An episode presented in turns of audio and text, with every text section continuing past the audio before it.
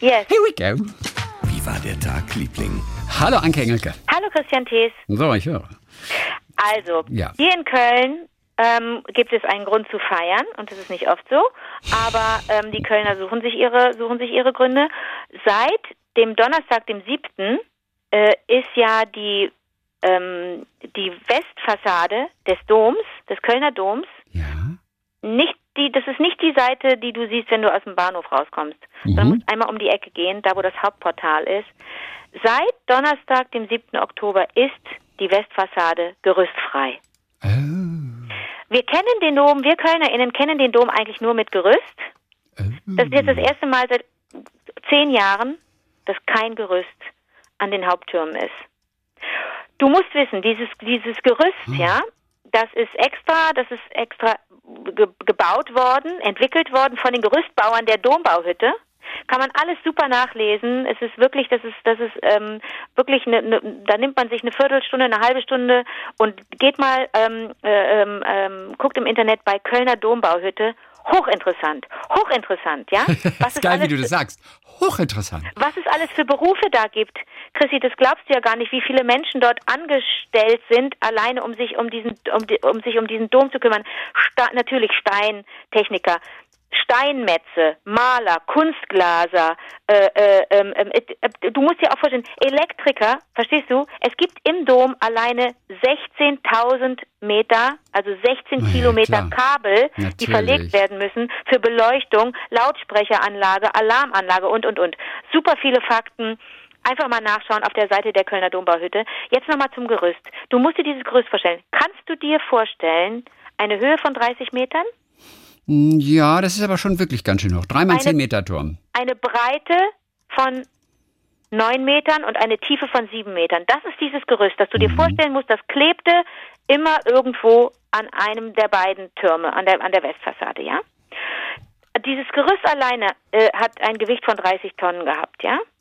Und das ganze Gerüst musst du dir in 100 Metern Höhe vorstellen. Das musste also runtergebaut werden, peu à peu, mit Hilfe eines Baukrans. Dann gibt's aber natürlich immer wieder da ist gerade die Hölle los, weil viele TouristInnen natürlich nur kommen, um das zu fotografieren. Endlich mal wieder gerüstfrei, die Westfassade, die schöne.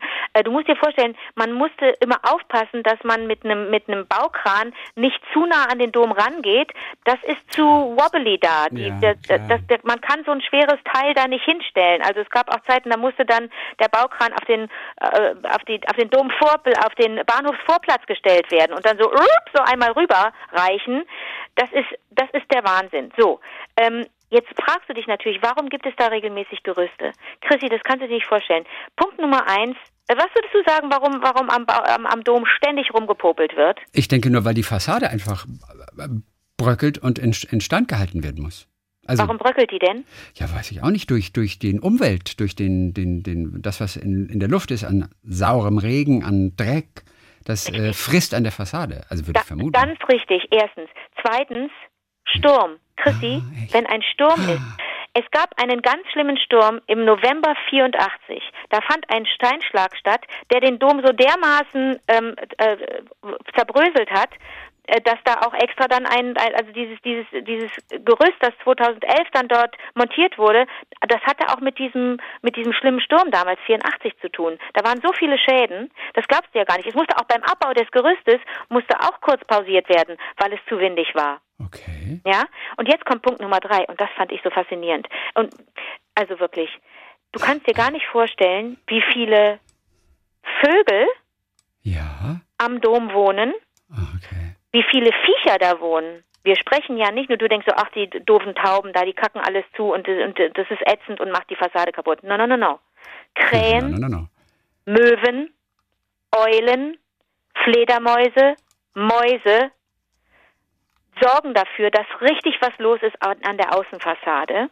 Da gibt es ja Türmchen, ja. Es gibt ja alleine über 30 so ganz riesig monumentale tolle Engelfiguren.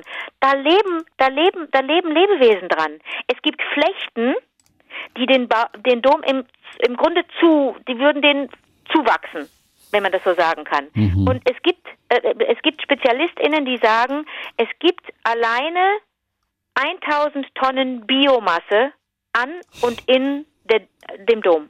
Okay. Die Sauerstoffproduktion, habe ich in der Zeitung gelesen, die Sauerstoffproduktion ist vergleichbar mit einem kleinen Wäldchen. Also das ist Vertical Farming, ja? Was da am Dom stattfindet, will man aber nicht, damit die Fassade überhaupt erhalten bleibt. Und so viel Sauerstoff entsteht da tatsächlich? Wenn da Flechten sind und irgendwelche kleinen Pflanzen, da wachsen ja Aber dass das so viel ist wie in einem Wäldchen, erstaunlich. Wenn die Vögel da ihren Kot abladen, sind da ja irgendwelche Samen drin, die sie gefuttert haben auf dem Weg. Ums wächst da ein bisschen was. Und jetzt kommt das Zitat des Tages. Und ich hatte das Glück, die ehemalige Dombaumeisterin Barbara Schock-Werner mal kennenzulernen bei einer Führung vor über 20 Jahren. Das war fantastisch. Kann ich jedem nur empfehlen, so eine Führung zu machen. Von ihr stammt der schöne Satz: Der Kölner Dom ohne Gerüste ist keine Wunsch, sondern eine Schreckensvorstellung. Ja. Und ich sag dir warum. Wenn es da keine Gerüste mehr gibt, sagt sie, dann heißt es, wir kümmern uns nicht mehr um den Dom. Dann heißt es, wir haben das Geld nicht mehr, ja. Wir haben das Interesse nicht mehr, wir haben die Zeit nicht mehr. Also wir KölnerInnen denken inzwischen, gut, dass es ein Gerüst da gibt, dann wissen wir, es wird gearbeitet, es wird sich um den Dom gekümmert. Verstehst du? Ja, ich verstehe, aber es sieht auch wirklich nicht schön aus. Man kriegt ja heute kaum noch irgendwelche Landmarks, irgendwelche Sehenswürdigkeiten ohne Gerüst zu sehen, was auch total schade ist immer. Aber was soll's? Naja, sie hat gesagt, wäre der Dom gerüstlos, Zitat Barbara Schock-Werner, so hieße das, dass wir uns den Dom nicht mehr leisten können. Ja.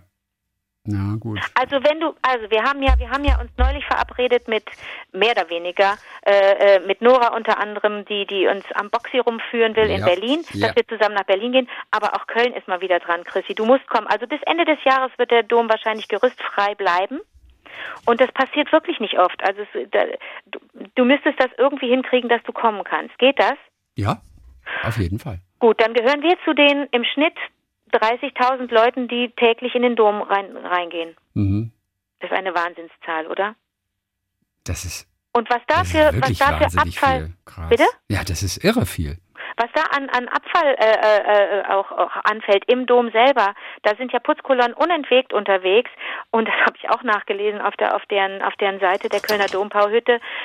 Das glaubst du ja gar nicht. Die Leute, sie müllen den Dom nicht unbedingt zu, aber sie verlieren Haare, sie verlieren Hautschuppen, ihre Schuhe haben Abrieb. Das ist ja, wenn da so viele TouristInnen rumlaufen, fällt da ja richtig Modder an, ne? Ja. Man müsste da mal mit dem Besen durchgehen oder einfach mal so eine Putzkolonne begleiten, einfach aus Neugier und einfach mal gucken, was da alles in dem Kehrblech landet, in dem überdimensionalen. Echt. Wahnsinn. Der Dom ist so, der fasziniert mich. Mal gucken, auch mal. Ich werde jetzt mal ganz jötterlästerlich, aber meinst du da im Kehrblech, da landen auch mal... Ihr braucht da Kondome. Also, ich frag mich nur, ob die da auch mal auftauchen. Einfach nur so als Kick für den Augenblick. Also, ich kenne ihn nicht persönlich, aber der liebe Gott mag ja Kinder und unterstützt das dass sie gezeugt werden. Aber das glaube ich nicht. Oder glaubst du, da gibt es irgendwelche Freaks, die das auf ihrer Bucketlist haben? Einmal richtig geil knöpern im Dom. Ja. Ja? Einmal dumm im Dom. Okay. Wie läuft denn dein Tag-Meeting? Ich habe gehört, beziehungsweise kurz gelesen über ein Lexikon. Das gibt es seit einiger Zeit wahrscheinlich nicht mehr. Es ist ein paar Jahre alt auf jeden Fall schon. Ich fand es nur ganz amüsant. Es ist das Lexikon der Städtebeschimpfungen. Das finde ich lustig. Ja, Köln kommt. Wurde aber, glaube ich, in der Presse ganz schlecht besprochen, weil irgendwie... keine Quellenangaben waren und einfach nur so zusammengesucht. Kannst du mal gucken, was bei Köln steht? Nee, ich habe das Lexikon nicht da. Ich habe nur über das Lexikon gelesen. Ach so. Und ich hätte aber auch mit Absicht gerade nichts über Köln gesagt. Aber das ist doch, jetzt kommen damit klar, wir KölnerInnen. Ist doch kein Problem. Ich hätte nur Aachen, hätte ich für dich. Was hättest du zu Aachen gesagt? Heinrich Heine hat über Aachen gesagt, zu Aachen langweilen sich die Hunde auf der Straße. Die Hunde, sie flehen untertänig, gib uns einen Fußtritt, o Fremdling, dass wir vielleicht uns zerstreuen ein wenig. Sind wir Aachen. Zu Aachen langweilen sich die Hunde auf der Straße. Die Hunde, sie flehen untertänig. Gib uns einen Fußtritt, o Fremdling, dass wir vielleicht uns zerstreuen ein wenig. Heinrich Heine. Ja, schon wieder poetisch. Schon wieder haben wir ein Gedicht reingeschmuggelt. Aber ich würde mich nicht wundern, wenn es für Köln wirklich unglaubliche Beschimpfungen gibt. Achtung, ganz kurz. Lexikon der Städtebeschimpfungen. Achtung. So, jetzt gucke ich mal. Ja. Aber es war ein schlechtes Buch, oder was? Nee, es war irgendwie so, halt so ein paar historische Zitate irgendwie so zusammengetrommelt. Dann gab es keine Quellenangaben, ob die Personen das wirklich gesagt haben. Ich hatte nur so gelesen über ein, zwei Kritiken. Ich glaube, Süddeutsche Zeitung sogar hat sich darum bemüht. Und die fanden das sehr unwissenschaftlich zusammengetragen. Das Buch ist aus dem Jahre 2002. 2002. Ja, Lexikon der Städtebeschimpfung. Ich kriege da jetzt dann trotzdem leider jetzt mit Köln nicht mehr hin. Jetzt gucke ich mal gerade, ob zufällig Köln irgendwo zitiert wird. Aber du guckst jetzt bei Städtebeschimpfungen? Nee, ich gucke jetzt gerade nur bei Ecosia. Dann gib doch Städtebeschimpfung Köln ein. Ja gut, ich habe schon Lexikon der Städtebeschimpfung Köln ein. Nein, nur Städtebeschimpfung. Es muss ja jetzt nicht aus dem Lexikon sein. Ah, verstehe. Städtebeschimpfung. Aus dem Snaps, Rivalität. Na gut, der Rivalität zwischen Köln und Düsseldorf ist hier drin. Ist irgendwie so uralt. Nee, ansonsten glaube ich, lieben alle tatsächlich Köln. Mhm. Also zumindest sagt das Internet das. Das Netz sagt das. Okay, also das war Aachen, fand ich aber sehr süß. In Berlin, da hat geschrieben ein österreichischer Journalist und Schriftsteller, der auch irgendwie Theaterkritiker und Theaterautor war und Kulturphilosoph, und er war Schauspieler und Kabarettist, der hieß Egon Friedel, und er hat über Berlin geschrieben: In Wien bekommt man genau genommen in allen Restaurants nur Gulasch zu essen, aber es schmeckt immer anders. In Berlin bekommt man alles, was es gibt. Austernpastete, warmen Hummer, Ananascreme, gebackene Trüffeln, aber es schmeckt alles wie Sülzkotelett. Ist ja ein paar Jahre her, auch ein bisschen historisch. Heute wahrscheinlich mehr. Sehr süß fand ich die Beschreibung von Marseille, von Walter Benjamin oder Walter Benjamin. Walter Benjamin ist ein Philosoph. Ja, der hat's wohl gesagt. Über Marseille, sehr süß. Gelbes, angestocktes Seehundgebiss, dem das salzige Wasser zwischen den Zähnen herausfließt. Oh. Ich wollte da direkt schon einfach mal abwarten. Ist so ein bisschen... Oh. Aber gelbes, angestocktes Seehundgebiss, dem das salzige Wasser zwischen den Zähnen herausfließt. Warst du in Marseille mal? Ich war mal in Marseille, aber nur auf der Durchreise. Okay. Nee, das gilt natürlich nicht. Ich kann mir kein Urteil erlauben. Aber vielleicht warst du schon mal in Stuttgart. In Stuttgart? Ja. Natürlich. Aber nicht vor 100 Jahren, ne? Nein, das hat damals Nikolaus Lenau, österreichischer Schriftsteller, der hat von Stuttgart geschrieben, ich meine, das lag auch damals schon im Kessel im Tal, aber er hat es vor über 100 Jahren geschrieben: Das Stuttgarter Klima ist abscheulich. Ich liege in diesem Tal wie auf einer Bratpfanne. Ja. So. Und wir müssen auch wieder nach Stuttgart, du weißt warum. Weißt du was? Heute Morgen habe ich dran gedacht, dass wir einen Termin machen. Ja, bitte mach das. Ohne Witz. Ne? Unseren ehemaligen Chefperson. Belästigen, sag's ruhig. Ja, weiß ich nicht genau.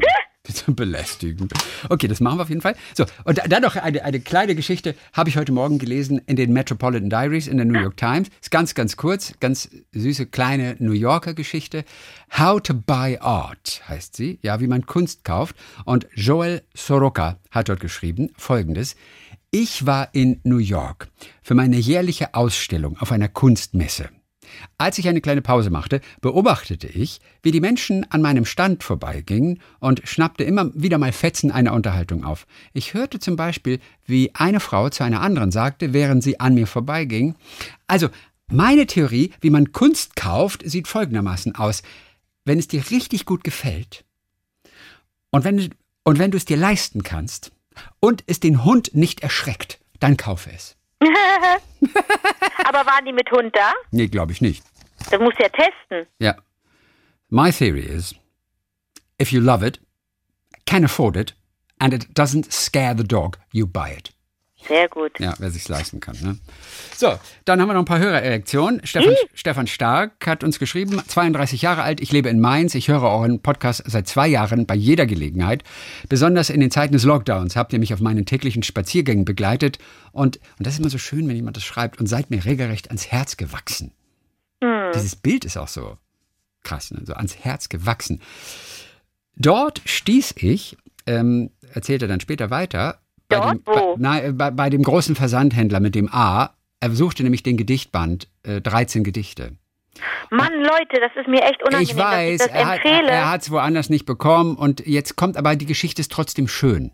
Nein, um Gottes Willen, dazu wollte ich nicht sagen. Es ist mir nur so unangenehm, dass ich etwas empfehle, was nicht überall zu erstehen ist. Nein, man kann es online bestellen. 2 Tage später ist es da. Man kriegt es in allen Bahnhofsbuchhandlungen. 13 Gedichte, ist alles gut. Haben wir doch geklärt auch letzte Woche. Okay. Nee. Jeder Buchhändler kann es bestellen über Libri und so andere Transportmöglichkeiten. Also, ja, bitte unterstützt eure BuchhändlerInnen. Ja, bitte unterstützt die örtlichen BuchhändlerInnen. Ja, danke. So, aber er hat trotzdem aus Verzweiflung, glaube ich, einfach bei dem großen Versandhändler mit dem A geguckt. Mhm. So, und er hat es auch bekommen, bla bla bla, darum geht es aber nicht. Stutzig machten mich dann aber die weiteren Empfehlungen auf der Seite. Ah. Dort heißt es doch allen Ernstes, Kunden, die diesen Artikel gekauft haben, kauften auch, Doppelpunkt, Oreo von Fran Ross und Findet mich das Glück von Fischli und Weiß. Nein. Er sagt, der gemeinsame Nenner bei diesen 3 Büchern, die unterschiedlicher ja gar nicht sein können, seid ganz klar ihr. Ihr seid sozusagen, und das ist zum ersten Mal, dass jemand sowas sagt, ihr seid waschechte Influencer. Wir sind Influencer. Und wir, Lieblinge, nehmen eure Empfehlungen durchaus an. Aber das ist wirklich krass. Also das hätten wir jetzt bei einem lokalen Buchhändler jetzt zum Beispiel jetzt nicht rausgefunden. Deswegen war es auch schön, dass er diesen großen Versandhändler mal benutzt hat, weil diese Empfehlung, diese 3 Bücher zusammen sind. Das ist schon witzig, gell? Aber sag mal, Chrissy, da müssen wir richtig, richtig aufpassen, was wir empfehlen. Wenn wir Mist empfehlen. Wir empfehlen doch aber nur Dinge, weil wir davon überzeugt sind. Aber weißt du weißt doch, wie es ist. Jeder hat doch einen anderen Geschmack. Ja. Das muss man. Aber zum Glück kann man bei diesem Versandhändler keine Theaterinszenierung bestellen, oder? Ja. Weißt du, ich sag mal so, das ist natürlich nicht jedermanns Sache, aber diese Bücher, du hast ja auch dargelegt, warum dir diese Bücher so gut gefallen. Man muss es ja nicht kaufen. Also wichtig ist ja dass wir mit an die Hand geben, unsere Eindrücke, unsere Empfehlungen, warum wir so überzeugt sind davon. Ja. Und das ist doch völlig auch okay. Aber Chrissy, ich traue mich gar nicht zu fragen, aber du hast die Zeit noch nicht gehabt, Oreo zu lesen. Nein, weißt du, was habe ich wirklich noch nicht. Ach, Chrissy. Nein, aber ich mache das noch. Ich habe zum Beispiel nächste Woche komplett frei wieder. Okay, dann. Da bin ich auch weg. Okay. Da bin ich in Österreich. Super, dann. Da bin ich eine Woche in Österreich. Und da lese ich dann wieder ganz viel. Und das ist leiwand. Das ist super leiwand. Phänomen ist diese E-Mail übertitelt von Sabine Kammerzin aus Freiburg, unsere alte Bekannte Sabine. Das Thema ist nun schon seit einigen Wochen in eurem Podcast vorgekommen und kurz nachdem ihr das erste Mal darüber gesprochen habt, las ich in unserer Tageszeitung einen Artikel über das CERN. Ne, also wir haben viel darüber gesprochen in den letzten Wochen. Wir fahren ja auch noch bald hin. Wir müssen ja auch zum CERN. Ich weiß. Aber erst fahren wir zu unserem Chef und dann fahren wir zum CERN. Oh so, Gott. Sie, Zufall. Na, okay, es kann ja passieren, über das CERN wird öfter mal geschrieben. Kurz darauf fuhr meine liebe Freundin aus München in den Urlaub nach Südfrankreich und machte einen Zwischenhalt in Genf bei ihrem Bruder. Und bei unserem nächsten Telefonat fragte ich sie, was ihr Bruder eigentlich arbeitet. Und 3-mal dürft ihr raten. Der arbeitet im CERN. Genau so ist es, natürlich im CERN. Den müssen wir kennenlernen. Stimmt, da kann der uns vielleicht die Führung machen. Das ist unser Typ für CERN, Mann. Sabine, könntest du uns den Kontakt vermitteln und fragen, ob er bereit wäre, uns vielleicht einfach ein halbes Stündchen durch das CERN zu führen? Oder den CERN? Die CERN. Okay. Feminismus rules. Okay. Alles heißt die, ab sofort. Jetzt ganz süß. Das wäre super, wenn sie uns mit die Schwager verbinden würde. Ganz süß. Maren Sprehmann. Das ist überschrieben mit vegane Burger und Chemo-Buddies. Ich muss euch ganz kurz die Geschichte erzählen, wie ich zu eurem Podcast gekommen bin. So, Anfang 2021 begann meine Chemotherapie. Aufgrund der Pandemie konnte ich keinen Chemo-Buddy mitnehmen, also jemanden, der mitkommt, um die Zeit zu vertreiben. Das sind ja immer so 5-6 Stunden, die man da sitzt. Ja. Also suchte ich auf gut Glück nach Podcasts mit Anke, weil sie dich schon immer mochte, und bin auf euch gestoßen. Und siehe da, ihr wart also nun meine Chemo-Buddies. Seitdem freue ich mich auf jeden Dienstag und auf jeden Donnerstag. So, und dann zum Thema vegan, darüber sprechen wir ja auch oft, ne? Du bist ja auch große Vertreterin. In der letzten Sendung habt ihr über vegane Burger gesprochen. Mhm. Hier eine Empfehlung. Der Bärenpark im Schwarzwald ist nicht nur ein sehr empfehlenswerter Park, weil er kein klassischer Zoo ist, sondern gerettete Bären und Wölfe aus Käfig- und Zirkushaltung rettet, aufpäppelt und die Besucher eigentlich dort zweitrangig sind. Oh. So, Und weißt du was? Und das ist wirklich ganz lustig. 4 Stunden, bevor ich diese E-Mail gelesen habe in der letzten Woche, waren... Welche E-Mail? Die ich gerade vorlese. Ja? Ach so, weil du zitierst nicht Maren. Von Maren. Nein, entschuldige, das bin ich jetzt gerade. Okay. Bevor ich diese E-Mail gelesen habe von Maren, 4 Stunden vorher sitzen meine Eltern bei mir am Tisch, weil sie mich für 2, 3 Tage besucht haben und waren am Tag davor im Bärenpark. In diesem Bärenpark gewesen. Hau ab. Von dem ich noch nie gehört hatte übrigens. Hau ab. Noch nie. Ja, und ich sitze da gerade wieder nur, lese diese Mail von Maren, die auch Illustratorin ist und so, und lese diese Mail von Maren und denke nur, das kann doch alles nicht sein. Aber das Geile ist, dass wir alle so geöffnet sind, dass wir alle diese schönen Dinge mitbekommen, weil wir so bewusst das Ganze jetzt wahrnehmen. Und das gilt für alle, die den Podcast hören. Und das ist das Gute. Deswegen kriegen wir diese Dinge auch öfter geschenkt jetzt mittlerweile, weil wir dafür geöffnet sind. Christi, aber was hat denn jetzt die vegane Ernährung mit dem Bärenpark zu tun? Apropos vegan, schreibt sie weiter. In der letzten Sendung habt ihr über vegane Burger gesprochen. Hier eine Empfehlung. Der Bärenpark im Schwarzwald. Ach so.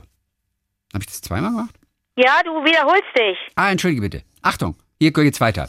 In diesem Bärenpark gibt es auch noch die mit Abstand leckersten veganen Burger, die ich jemals gegessen habe. Okay. So lecker, dass wir uns per E-Mail an den Park gewendet haben und nach dem Rezept gefragt haben. Die Zutaten sind alle regional, Anke. Vielleicht kann Lukas Liebling dieses Rezept ja in den Blog stellen. Das wäre ja super. Hat Maren das Rezept geschickt? Sie hat es geteilt hier.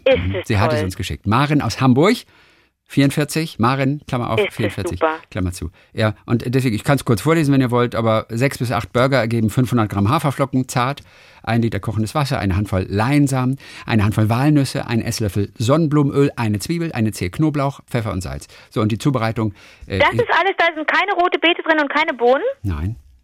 Denn ich habe ja, ich mache ja, wenn ich so Bratlinge mache, ich nenne das ja nicht Burger, weil ich das eher so affig finde, dass man sagt, dass man den Sachen Fleischnamen gibt. Das ist kein Fleischende, also müssen wir uns irgendwelche anderen albernen Namen ausdenken. Also wenn ich so Bratlinge mache, dann mache ich die, oder Patties, ne, die dann zwischen das Brot kommen, da ist die Basis, auf jeden Fall sind es dunkle Bohnen und auf jeden Fall sind da im Zweifel noch irgendwelche Hülsenfrüchte drin, Linsen oder irgendwas, was es so matschig macht und so eine Mehl, also das mehlig macht, damit es so bappt und auf jeden Fall auch rote Beete wegen der Farbe. Das sieht dann so schön aus. Also das ist ja verrückt, dass das da alles gar nicht drin ist. Das klingt ja super. Also auf unserer Archivseite mit alten Folgen, ja? Da haben wir den Blog zu dem aktuellen Podcast-Folgen und den betreut ja Lukas. Mit Lukas müssen wir vor allem nächstes Wochenende endlich mal telefonieren. Neulich war er im Urlaub, Stimmt. Hatte keine Zeit für uns, aber nächstes Wochenende dann hoffentlich. Okay, cool. Also beziehungsweise nächste Woche, dann Dienstag oder Donnerstag, erwischen wir ihn bestimmt. Und da findet ihr das Rezept, das Maren uns weitergeleitet hat. Aber sag mal, Christi, jetzt haben wir so viel... Und Bärenpark, was haben deine Eltern erzählt? War das gut? Ja, war süß. Aber sie waren nicht in dem tollen Lokal mit dem guten Burger? Nein. Schade, ich glaube, die sind nicht so die Burger-Typen, also so tagsüber vor allem. Ich habe ja neulich auch in einem Podcast, bei dem ich zu Gast war, auch so geschwärmt über eine Kette, die ich nur aus Wien kenne. Aber die haben in Berlin auch eine Filiale. Okay. Die heißen Swing Kitchen und die machen Fast Food, aber auch regional, bio und vegan. Uiuiui, da kann ich mich in die Soßen, die machen, in die Pommes, die machen, oder in die Soßen, die machen für Kartoffeln und Pommes und dieses ganze Zeug. Da kann ich mich so reinsetzen. Mit dem ganzen Kopf möchte ich mich da so rein. Ach, das ist so lecker. Aber toll, super. Aber guck mal, Christi, das ist ja schon das 5. Reiseziel, das wir jetzt haben, wenn wir auch noch in den Bärenpark wollen. Ja, aber das steht hinten an. CERN ist das Allerwichtigste und der Besuch bei unserem Chef. Und dann kommt natürlich eigentlich noch, und es sind nur noch 3 bis 4 Wochen bis zum ABBA-Album. Bis zu 8, 9 Songs von ABBA. 2 kennen wir schon von dem Album, die anderen 8 kennen wir so in der Form noch nicht. Was ist denn das Datum? 5. November. Du hast dir das wirklich, das ist dir... machst du Witze? Natürlich, ich bitte dich. Aber 5. November ist bald. Ja, aber nicht früh genug. Seit Freitag, der 5. November. Dann kannst du dir vorstellen zu sagen, oh nee, 2 Songs finde ich richtig schlecht oder bist du einfach schon so... Nö, das kann ich mir vorstellen. Kannst du, ne? Ja, das kann ich mir. Ich auch. Wenn sie schlecht sind, dann kann ich das auch durchaus. Ja, okay. Nee, also das ist ja auch nicht schlimm. Man kann auch nicht von jedem erwarten, dass er immer ein komplettes Album macht mit Songs, die einem nur gefallen. Ja, ne? Na, man hofft es natürlich. Aber ich kann es, aber das wird bestimmt ganz, ganz cool. Ich mag so diesen, das so gerne, etwas zum ersten Mal zu hören und zu entdecken. Das ist doch super, oder? Wenn man super. Entdecken ist das Beste. Und das merken wir auch an den Lieblingen, dass sie lieben es, Dinge zu entdecken. Und ich finde das so toll, dass ihr da draußen auch alle so offen seid. Weil wir malträtieren euch ja manchmal mit auch so Dingen, so Kultur oder Gedichten. Da würdest du ja sofort weglaufen in der Regel. Aber es sind alle so offen und so bereit und auch neugierig. Und das ist so toll. Ja. Oder? Ach, ja. Ich liebe Menschen, die so offen sind. Einfach, die über den Tellerrand gerne schauen. Ja. Das ist das Allerbeste. Ja. Das ist das Gegenteil von Blase. Die einfach mal sagen, ja, gib mir mal was anderes. Überzeug mich doch mal. Erzähl mir doch mal was von Oper, von Richard Wagner. Das ist natürlich jetzt ein extremes Beispiel. Aber erzähl mir was von veganem Essen oder was auch immer. Ich finde das so toll, wenn Menschen, und davon haben wir ganz viele Lieblinge, sonst würden sie den Podcast gar nicht hören, wenn Menschen einfach so offen sind für sowas. Ich liebe Offenheit. Ich werde wirklich ein bisschen unruhig. Ja. Ich spüre das auch körperlich. Ja. Ich möchte so gern wissen, wie die Oreo gefällt. Versprichst du mir, dass du es liebst? Ja. Nächste Woche mache ich das auf jeden Fall. Oh, Chrissy, ich weiß, dass der Anfang schwer ist. Weil man denkt, es ist nicht so ganz einfach. Was sollen diese Listen? Was soll das? Ja, und vor allem, wer sind diese Personen nochmal? Und dann nochmal eine neue Person und nochmal eine neue Zeit. Und so. Ja, das hast du mir ja gesagt danach. Ruhig drüber weglesen, das sei nicht alles entscheidend. Du wirst später zurückblättern und dich freuen. Und man muss eines natürlich auch sagen, es ist auf Englisch. Ja. Es ist natürlich, hast du ja auch schon angedeutet, es ist nicht leicht. Nein, es ist nicht leicht. Also da sind so viele Wortspielereien und Dialektausdrücke. Aber ihr werdet belohnt. Ihr werdet belohnt, es ist so ein lustiges Buch. Es ist alles drin. Es ist spannend, es ist voller Liebe, es ist voller Witz, es ist mit Sex. Richtig schmutzige Sexsachen sind da drin. Also wenn ich euch damit jetzt nicht kriegen kann, also wenn Christine da in New York ist und in so einer Sexhöhle landet, in so einem Pornoschuppen, das könnt ihr euch nicht vorstellen. Das ist so schmutzig, Chrissy. Ja, du hast uns. Ja. Du hast uns. Und es geht ja auch um Essen. Also das Menü alleine, das da drin ist, das ist ja der Wahnsinn. Das habe ich dir ja damals vorgelesen, dass da alles drin ist. Es geht auch um Essen. Es geht um Essen. Eat my pussy. Nee, das geht da. Habe ich das gesagt gerade? Das hast du gerade gesagt. Oder vielleicht war ich es auch gar nicht. Vielleicht hat auch jemand das aus dem Hintergrund einfach nur reingerufen. Nein. Was denn? Es geht auch um Essen. Okay. Dann haben wir noch kurz Post von Gisela Kappay. Die hört uns in Grasleben, in Niedersachsen bei Helmstedt. Nee, zu Serendipität. Das Wort kenne ich aus einem Spiel, sagt sie. Es heißt Krypto. Und dabei bekommt man einen Satz mit leeren Feldern für die Buchstaben. Unter den leeren Feldern stehen Platzhalter. Zum Beispiel dieses hier. Das ist wirklich total schwer. Was ist denn das für ein schweres Spiel? HJB, neues Wort. GCK, LBAA, neues Wort. MI, neues Wort. NJF. LJ, neues Wort. Und so geht es weiter. Wenn man es dechiffriert hat, steht da Serendipity, Doppelpunkt, the process by which human knowledge is advanced. Also jeder Buchstabe steht für einen anderen Buchstaben. Da ist wohl die Aufgabe in dem Spiel, Krypto, zu gucken. Das A in diesem kryptischen Text, wofür steht das A? In dem Fall, glaube ich, ist es für S. Okay. Für S. Und alle A's sind dann S und so weiter. Ach, da geht's um Dekodieren. Da geht's um Dekodieren, ne? Okay.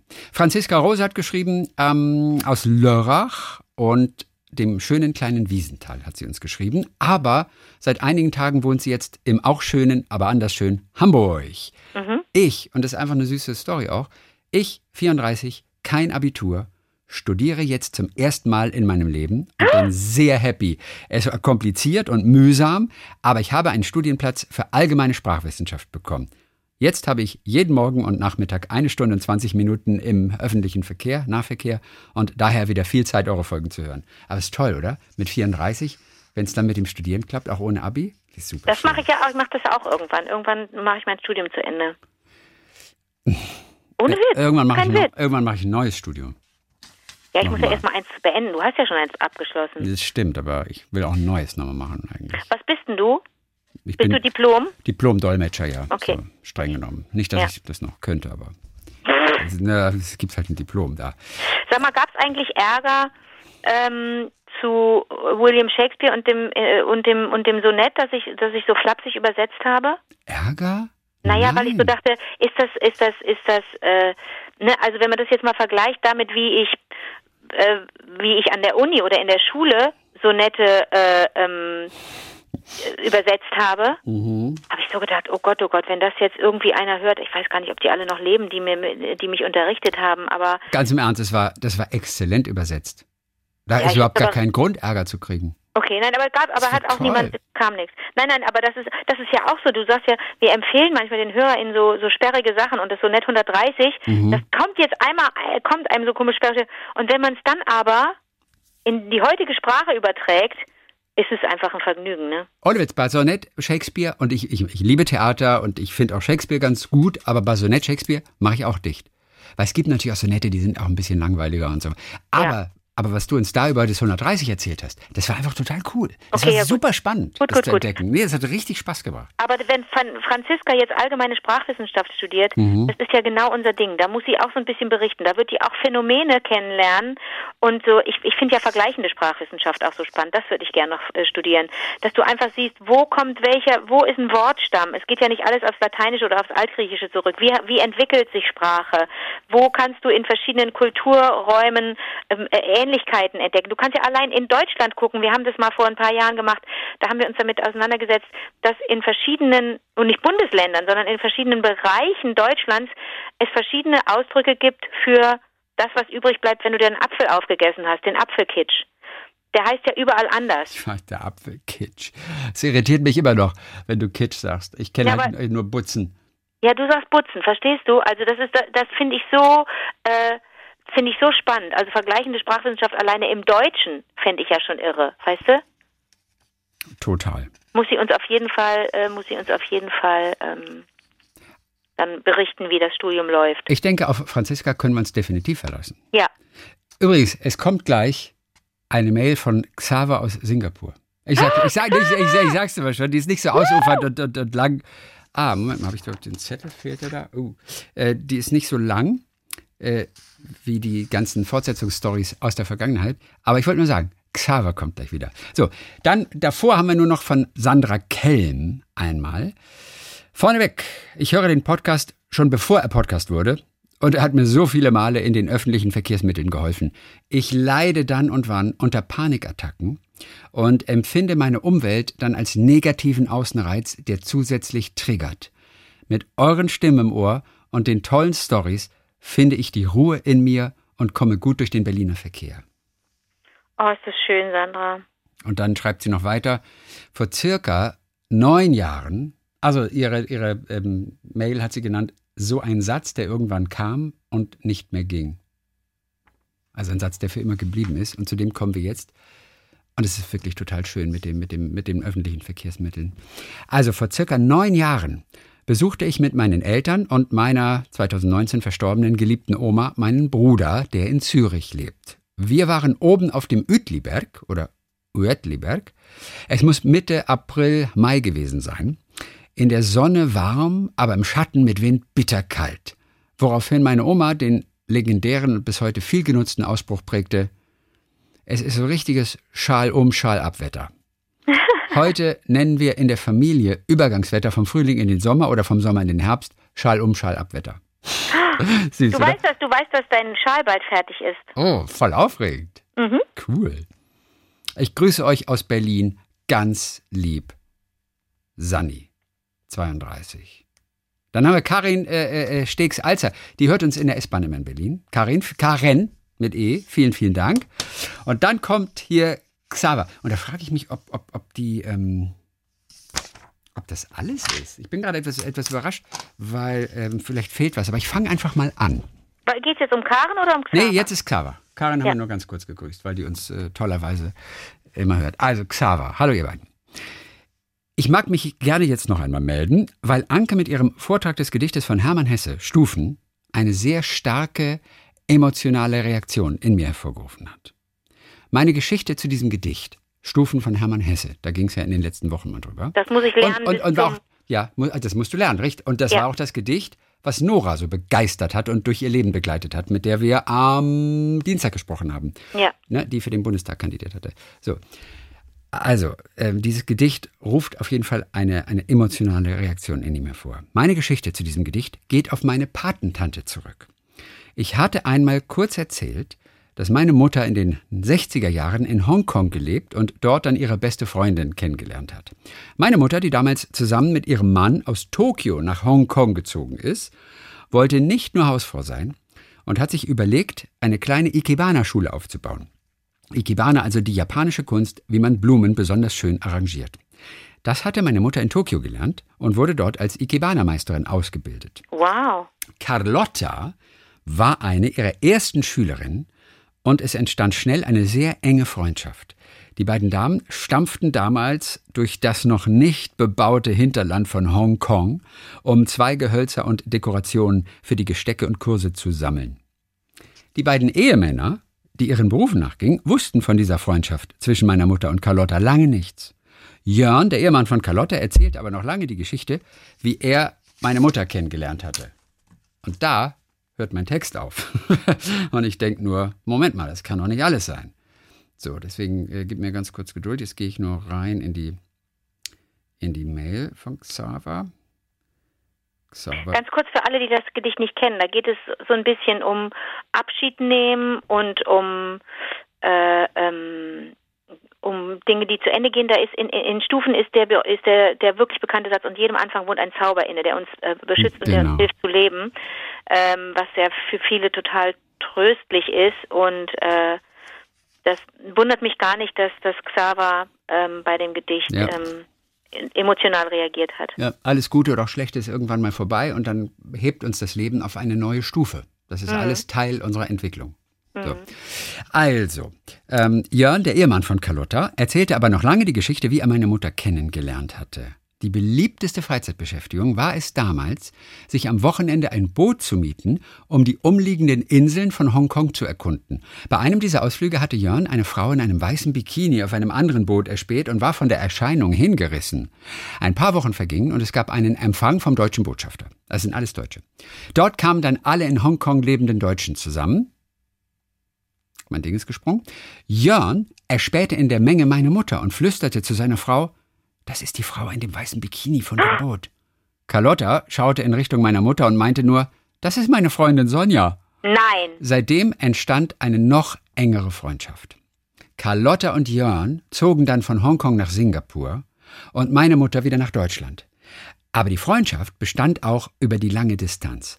Fast forward. Ich wurde 1981 geboren und Carlotta wurde meine Patentante. Carlotta kam jedes Jahr nach Deutschland und hat uns besucht, da sie einen Geschenkeladen in Singapur aufgemacht und auf der Frankfurter Frühjahrs- oder Herbstmesse eingekauft hat. Und jetzt zum Gedicht. Schon damals, als Carlotta bei uns zu Besuch war und wir uns unterhalten haben, hat sie mir immer das Hermann Hesse Stufengedicht vorgelesen. Sie meinte, dies sei ihr Mantra für alle Abenteuer, die sie erlebt hat und auch in Zeiten, als es ihr nicht so gut ging, immer weiter, Stufe für Stufe. Ich zog 2008 nach Singapur und habe bei Jörn und Carlotta gelebt, bevor ich mir dann eine eigene Wohnung gesucht habe. 2010 ist Jörn gestorben und ich habe mich intensiv um meine Patentante gekümmert, die nicht zurück nach Deutschland wollte. Nach langer Krankheit und großem Leiden ist 2016 auch Carlotta von dieser Erde gegangen, aber ich habe mich immer an die Stufen erinnert. Auf der Beerdigung hier in Singapur, muss ich fast weinen, habe ich bei der Traueransprache das Gedicht auf Deutsch vorgelesen im Kreise ihrer internationalen Freunde. Es war ihr Gedicht. Ali, das ist der Mann von Xaver, deren Geschichte haben wir auch schon gehört. Ali war der nächste Redner und hat das Gedicht auf Englisch vorgelesen. Wie es hier in Singapur Tradition ist, wurde dann der Sarg vor allen Beteiligten in einen Raum geschoben und angezündet. Man sieht die Verbrennung natürlich nicht, denn es geht eine Wand zu, die die Abschiednehmenden von dem Leichnam trennt. Anbei schicke ich euch die Traueranzeige, in der ich die Worte von Hermann Hesse aufgenommen habe. Wohlan denn, Herz, nimm Abschied und Gesunde. Liebe Grüße von Xaver. Und hat von Carlotta Warnholz, hat er uns diesen Ausschnitt geschickt. Und den könnt ihr euch auch alle mal angucken, wenn ihr wollt, auf wiewerdertagliebling.de in dem Blog zu den aktuellen Folgen. Und das war die Geschichte wieder von Xaver. Also Xaver Xaver hat schon Sachen erlebt. Ohne Witz, der Xaver ist ein solcher Gewinn für unser Leben. So eine Frau mit einem weißen Bikini, eine Erscheinung. Ja, allein das ist so schön, gell? Und alleine, dass der Jörn, dass der Carlotta sagt, weißt du, dass der sagt, guck mal, da ist so mega. Eine... Ja, und das ist die Frau von neulich mit dem weißen Bikini. Ja, das ist alles toll an dieser Geschichte. Die Bilder sind toll, wie die Menschen sich benehmen, wie sie alle zueinander gefunden haben, diese große Liebe, auch die Liebe zu dem Gedicht und das ist alles toll. Xaver. Und dass der Ali das dann auf Englisch vorgetragen hat. Ich weiß. Wow. Okay, das war es für heute. Mhm. Wir sind gar nicht so lang gewesen heute wie sonst. Normallänge. Das tut vielen gut. Ich glaube, viele haben gar nicht die Zeit, irgendwie das immer zu hören. Wenn wir hier gar nicht mehr aufhören. Ich habe so ein bisschen Panik. Bis zum 30.10. muss ich Stufen auswendig lernen. Also das neben all dem anderen Gedöns, kriege ich hin.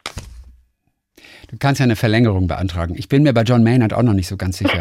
Ja, aber es sind immer noch fast 20 Tage ungefähr. Ja, kriegen wir hin. Aber 30.10. Und schreibt uns ruhig, welches Gedicht ihr einfach auswendig lernt. Ja. Und das ist ganz schön, denn dann rufen wir euch auch an. Und dann könnt ihr uns das Gedicht auch aufsagen, wenn ihr wollt. Ihr müsst es nicht, aber wenn ihr wollt. Das Schöne ist ja, wenn man es, das eine ist ja das Vorlesen, das Vortragen, das andere ist es frei zu sagen. Das ist ja nochmal, das ist ja ein großes Erlebnis. Also ich habe bei der Lit Ruhr, einer ganz, ganz tollen Literaturveranstaltung, habe ich im Rahmen der Lit Ruhr Kid eine Veranstaltung moderiert, die von der Universität Duisburg-Essen initiiert wurde oder unterstützt wurde, so eine Art Schreibwerkstatt, und da wurde ein Wettbewerb ausgerufen, da sollten Jugendliche sich auseinandersetzen mit dem Thema frei. Und ich hatte die 10 GewinnerInnen auf der Bühne, die Texte geschrieben haben, unter anderem auch Gedichte. Da sind ein paar unglaublich schöne Geschichten auch dabei gewesen. Hat wirklich große Freude gemacht. Die habe ich alle zu mir auf die Bühne geholt, in der tollen Zeche, ne? Ich liebe ja diese ganze Anlage dort in Essen. Habe die auf die Bühne geholt, da hatten die KollegInnen so ein richtig schönes Wohnzimmer eingerichtet, mit Teppich, mit einem gemütlichen Sofa, mit Sitzkissen, mit ganz tollen, mit Lampen und so. Das sah einfach fantastisch aus. Und habe meine 10 GewinnerInnen da auf der Bühne gehabt und habe deren Gewinnertexte, Geschichten und Gedichte vorgelesen. Und das hat mir dann Lena, die das mitveranstaltet hat und die das Ganze betreut hat, von der Lit Cologne, die hat auch nochmal gesagt, die Gedichte habe sie so oft auch gelesen, aber wie ich sie dann vorgetragen habe, das war nochmal was anderes. Das ist ein großer Unterschied. Und du musst dir vorstellen, auf der Bühne saß auch mit einem kleinen Tisch, der beleuchtet war und mit einer Kamera versehen war, damit alles übertragen wurde auf eine große Leinwand, saß der Jens Rasmus. Das ist ein Kinderbuchillustrator, der ganz hervorragend malt. Und der hat die Geschichten und Gedichte, die ich vortrug, illustriert. Ja. Und du konntest das Entstehen des Bildes praktisch verfolgen, auf der großen Leinwand sehen. Ich liebe sowas. Das war so eine fantastische Veranstaltung. Und die Gedichte dieser jungen Leute, die waren zum Teil auch so umwerfend besonders. Du konntest da wirklich, das waren alles PubertistInnen, die da saßen, die auch ein bisschen aufgeregt waren und sich ein bisschen hübsch zurechtgemacht hatten. Familie saß im Publikum und aus Wesel waren extra 2 Reisebusse gekommen für 2 Jungs, die auch gewonnen hatten. Da war richtig was los und die wollen dann natürlich nicht unbedingt interviewt werden, beziehungsweise wollen nicht viel erzählen. Und trotzdem war es eine schöne Atmosphäre und ich habe viel erfahren über die Kinder. Wie komme ich drauf? Ach so, Gedichte. Gedichte vortragen ist ja was ganz Feines. Du, ich bin doch noch nicht am Ende. Okay. Wurden nur diverse Zettel nicht ausgedruckt. Es geht noch weiter. Okay. Mit ein paar ganz hübschen Sachen. Marco Deana hat uns noch geschrieben, bei der letzten Folge am Dienstag, KW 40, Wahrheit und Wattenscheid. Ich weiß ja gar nicht, was du damit sagen willst. Das ging um Wahrheit und Wattenscheid irgendwo mal. Okay. Sprach Christian von einem Kaffee-Achteck in Berlin, eine öffentliche Toilette. Die nennt man so Kaffee-Achteck, auf dem Boxhagener Platz. Boxi. Und ich dachte so, Moment mal, Kaffee-Achteck, das habe ich doch schon mal gehört, hier aus Nordbaden. Und da fiel es mir wie Schuppen aus den Augen, die JVA Bruchsal, nördlich von Karlsruhe, die nennt man hier im Volksmund ebenfalls Kaffee-Achteck.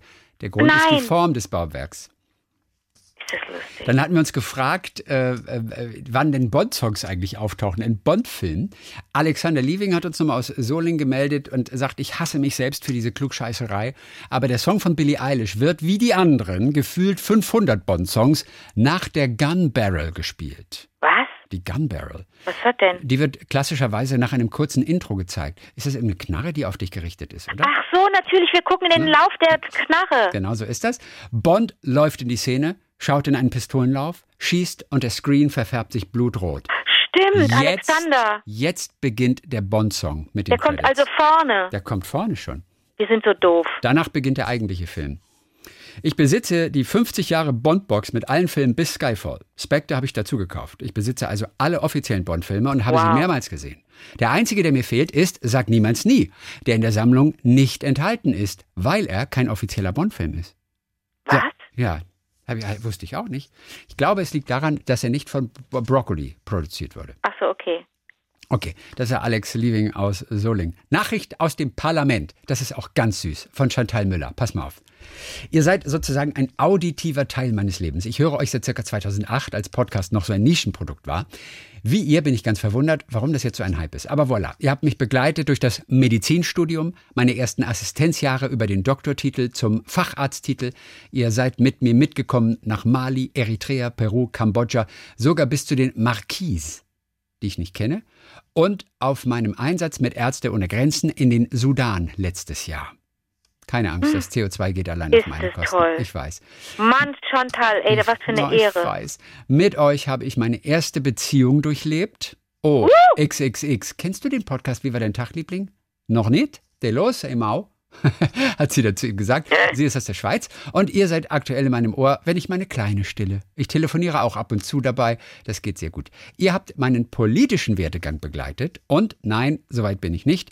Ich höre euch im Kantonsparlament nicht an, aber ich kann kurz diese Zeilen schreiben aus dem Kantonsparlament von Freiburg im Öchtland, einem wunderschönen Zähringer Städtli. Also sie ist wohl in einer Parlamentssitzung. Cool. Vor Ort im Kantonsparlament und hat uns da geschrieben. Und dann, apropos, als ich die politisch höchste Bürgerin in Murten, ebenfalls besuchens- und ekosiaierungswert, hatte ich eines Tages diese Mail im Ordner. Also sie war wohl die höchste Bürgerin in Murten. Was heißt höchste? Ja, das ist eine gute Frage. Also sie war offensichtlich vielleicht die höchste Bürgervertreterin oder sowas. Okay. Es kommt auf jeden Fall eine ganz, ganz süße Geschichte.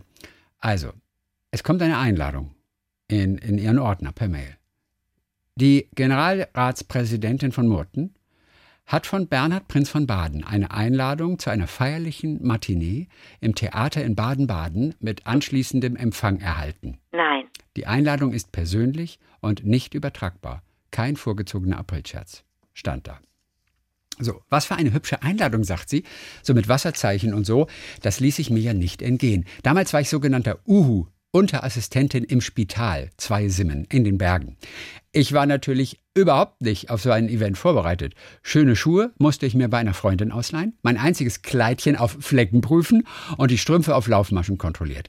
Es ging mir schon damals gegen das Prinzip, etwas Neues für einige Stunden nur zu kaufen. Ich bin dann also frohen Mutes per Zug aus Murten nach Baden-Baden gefahren. Mein Plan war, mich dort umzuziehen. Das habe ich dann auf irgendeiner öffentlichen Toilette auch gemacht und musste noch jemanden bitten, den Reißverschluss komplett zu schließen. Ein bisschen Farbe ins Gesicht und die Kleider im Schließfach verstauen und ready war ich. Boah, ist das Theater von Baden-Baden schön. Das sieht so ein bisschen aus wie die kleine Ausgabe der Pariser Oper. Das stimmt, ist sehr, sehr barock und so. Ja, ja. Schön. Ich durfte neben 2 Herren in den vorderen Reihen Platz nehmen. Anscheinend war ich Ehrengast. Es war unterhaltsam, es war komisch, musikalisch begleitet. Überhaupt nicht trocken oder steif. Danach liefen wir rüber zum Empfang. Prinzessin Caroline wurde von Glaubs, sagt sie. Prinzessin Caroline Glaubs wurde von Paparazzis umsingelt. Überhaupt nicht beneidenswert. Dort konnten wir kurz die Hand vom Prinzen schütteln. Es war 2012. Und danach musste ich noch die Zeit bis zur Abfahrt meines Zuges abwarten. Mir war etwas langweilig. Ich war damals 25 Jahre alt und habe also das Alter ziemlich runtergedrückt. Daneben bin ich ziemlich groß und mit den Pumps überragte ich doch die grauen Damen und Herren. Einige fragten sich wohl, was ich da mache. Darum habe ich ein Gespräch mit einem der Leibwächter der Prinzessin von Monaco begonnen. Auf Französisch habe ich ihn angequatscht. Er hat mir erzählt, dass er so ein richtiger Bodyguard sei, dass er eine Tochter habe, die in Frankreich Medizin studiere. Und als ich ihn gefragt habe, wo sie als nächstes hingehen, er geantwortet hat, Doppelpunkt, wenn ich Ihnen das sage, muss ich Sie töten. Und das wäre schade, da Sie so schön sind. Nein. Und sie sagt, kein Witz. Ich erwartete sogleich den James-Bond-Jingle und irgendwelche Action. Jemand kommt über den Kronleuchter in den Saal geschwungen oder so. Doch nichts passierte. Also ging ich mit dem Zug wieder in die Berge, trat meinen Picket-Nachtdienst als hundsnormale Medizinstudentin an. 2 Welten an einem Tag. Chantal, liebe Grüße aus der Schweiz. Aber man kann sich das so wunderbar vorstellen, oder? Wenn der Bodyguard so trocken sagt, wenn ich Ihnen das sage, muss ich Sie töten. Und das wäre schade, da Sie so schön sind. Du sag mal, aber sie hat die Hand geschüttelt vom Prinzen. War das der Prinz, der so einen schlechten Ruf hat? Ehrlich gesagt, ich weiß es gar nicht. Wahrscheinlich schon. Prinz von Baden. Bernhard Prinz von Baden. Ich glaube schon, oder? Nee, aber der Prinz von Caroline ist doch... Heißt doch anders. Ja, also nee, aber das ist nicht der Prinz von Baden. Der ist ja irgendwie von Hannover irgendwas. Karl August. Ach so, nee, das ist Karl August, der mit Regenschirmen auf irgendwelche Journalisten mal geprügelt hat. Okay. Serendipity 2. Ah nee, nur Serendipity steht hier. Reinhard Stuhlmacher. Auch ganz interessant. Der hatte letztes Jahr mal Fragen zu Cabo gestellt und so. Mhm. Deswegen meldet er sich nochmal mit einem Hinweis, einer Buchempfehlung von unterwegs, von Eckart Nickel. Das ist eine Sammlung von Kolumnen und Reisebeschreibungen. Sehr schön geschrieben und poetisch unterhaltsam, sagt er. Ein Kapitel handelt von Sri Lanka. Ich zitiere mal den Anfang. Schreibt er. Eine Träne namens Sri Lanka. So, jetzt kommen nur ein paar Zeilen. Obwohl der Schriftsteller Manet, heißt der Manet oder Manets? Manet Sperber. Der heißt Manet Sperber. Obwohl der Schriftsteller Manet Sperber nie vor Ort war, liegt die Insel Sri Lanka wie eine Träne im Ozean. Das trifft auf Form wie Inhalt zu. Denn kaum einer, der hierher kommt, will je wieder weg. Und wenn, dann wird er gewiss mehr als die eine große Krokodilsträne vergießen. Der alte Name für Sri Lanka lautet nämlich mit Fug und Recht Serendip. Als Horace Walpole im 18. Jahrhundert das Wort Serendipity erfand, entlehnte er es einem persischen Märchen, dessen Helden, die Prinzen von Serendip, glückhaft zufällige Entdeckungen machen. Die Araber wiederum hatten es den Indern abgelauscht. Serendipity beschreibt jenen glücklichen Zufall, der dazu führt, etwas Überraschendes zu finden, was man vorher gar nicht gesucht hat. Und vielleicht liegt darin schon das Geheimnis der Verzauberung, die einen auf der Insel ergreift. Schön, ne? Das Wort ist also, schreibt er hier, Reinhard, die Erfindung eines britischen Schriftstellers.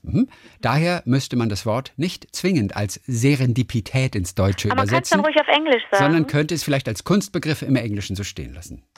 Okay. Können wir machen, ne? Ja. Können wir machen. Und Eckart Nickel kennen wahrscheinlich Leute, die schon ein bisschen älter sind, die Tempo gelesen haben früher, weil der beim Tempo war, bei der Tempo vielmehr.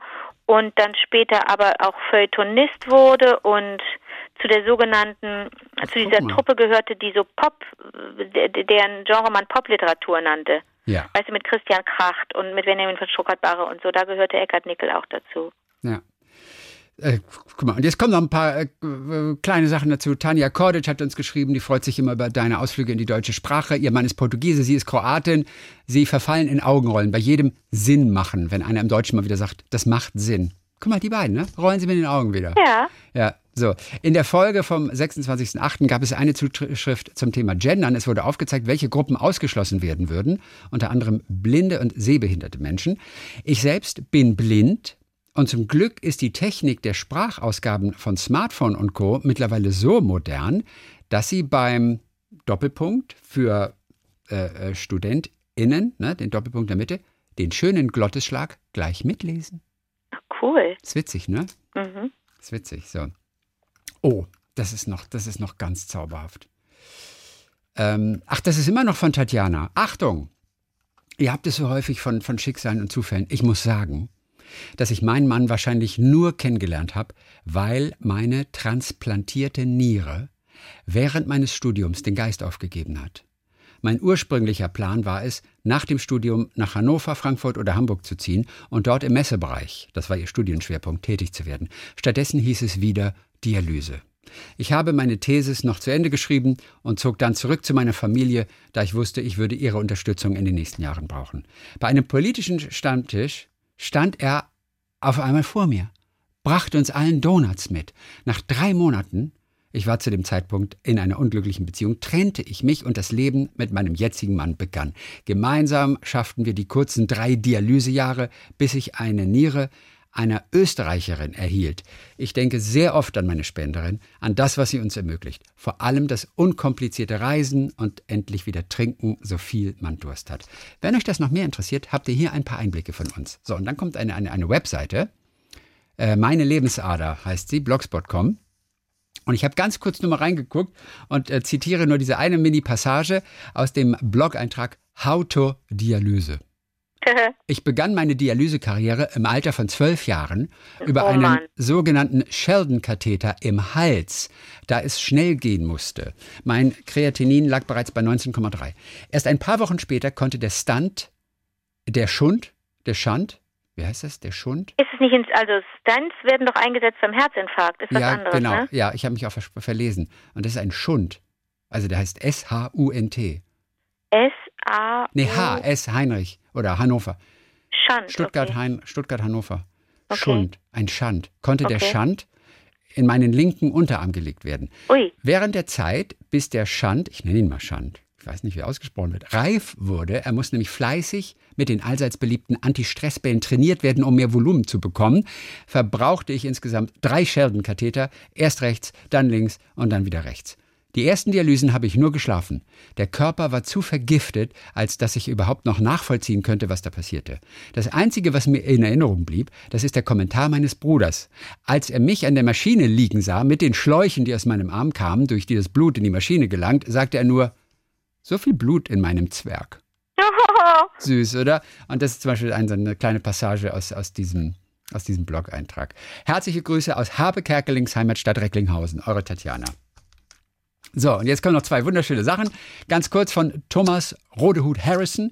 Das ist der Kostümbildner, der in Los Angeles lebt und der uns immer hört. Und der sagt, Wollmäuse, davon hatten wir es letzte Woche, sind die kleinen Dinger, die sich gern mal im Bauchnabel finden. Vor allem, wenn man, und jetzt die Überraschung, Wolle trägt.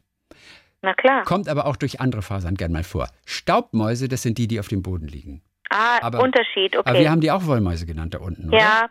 Genau, aber Quatsch. Wollmäuse sind nur die Dinger im Bauchnabel. So. Bauchnabel, okay. Und Matthias Kuhlemann, hier, er bezieht sich auch auf Wahrheit und Wattenscheid auf die Folge. Da ging es unter anderem um die Corona-Abstandsmaßeinheiten. Dazu habe ich Folgendes im Magazin Katapult gelesen. Ob im Supermarkt, im Restaurant oder in öffentlichen Verkehrsmitteln, in Zeiten der Corona-Pandemie gilt es, Abstand zu halten. Mindestens 1,5 Meter zur nächsten Person sind es in Deutschland. In anderen Ländern schwankt die empfohlene Entfernung zwischen 1 und 2 Metern. Doch wie lang ist so ein Meter überhaupt? Weltweit fanden Regierungen, Gemeinden und Institutionen lustige und kreative Wege, das geltende Maß zu veranschaulichen. Was hattest du noch für ein Ding drauf? In Berlin stand in der Bahn ein Pony, ein Zwergpony. Genau, ein Zwergpony ist lustig. So, doch wie lang ist so ein Meter überhaupt? In Australien ist der Mindestabstand ein Känguru oder auch 4 Koalas lang. In Schweden soll ein kleiner Elch zwischen 2 Menschen passen. Die Stadt Valdez in Alaska setzt auf 12 Hasenjungen oder 457 Moskitos oder einen Braunbären. Alle jeweils 6 Fuß, also etwa 1,80 Meter lang. In Österreich ist es ein Babyelefant geworden. Eine Werbeagentur produziert im Auftrag der Bundesregierung ein Video mit einer Babyelefantenlänge als Symbol für den 1-Meter-Abstand. Leider haben wir keine Daten dazu gefunden, wie häufig die Leute in Österreich mit Babyelefanten konfrontiert sind. So, alternativ, schreibt Matthias, habe ich noch diesen Maßstab im Angebot. 1 Meter sind nach meinen Berechnungen ungefähr 5 vegane Wiener Schnitzel. Liebe Grüße aus Hamburg, in Klammern auf, morgens um 7, nach 2 Stunden, wie war der Tag Liebling-Folgen hören. Klammer zu. Ja, ein Wiener Schnitzel kann ja ganz schön breit gekloppt werden, ne? Ja, sehr breit sogar. Das hängt dann so über, habe ich in Wien ja gesehen, ne? Das sah fantastisch aus und ich hätte alles gegeben dafür, das zu essen. Das schmeckt auch klasse. Ich weiß. Das hing über den Tellerrand hinweg. Und riesig. Konnte man kaum schneiden. Ich weiß, ist auch zu groß manchmal. Super lecker. Ganz zum Schluss Isabel Kern aus Konstanz, die ist auch Deutschlehrerin für Ausländer. Und im Unterricht, sagt sie, habe ich oft an Ankes Kommaregeln für die Adjektive gedacht. Super. Gestern war ich gerade im Supermarkt, als Anke begann, weil sie hat uns gehört im Supermarkt, als Anke begann, mir ihr Kirschkuchenrezept zu verraten. Da ich gerade versuche, meine Ernährung umzustellen und nach gesünderen Alternativen zu Süßem suche, Christian, ich liebe Schokolade natürlich auch und natürlich auch nicht die bittere, habe ich kurzerhand die fehlenden Kirschen gekauft und hat den Kuchen gemacht und alle begeistert damit. Ah ja, das toll. Schön, ne? Das war's für heute. Dann gehabt dich wohl und wir hören uns wieder. Bis dann, Mimi. Bis dann, Josie.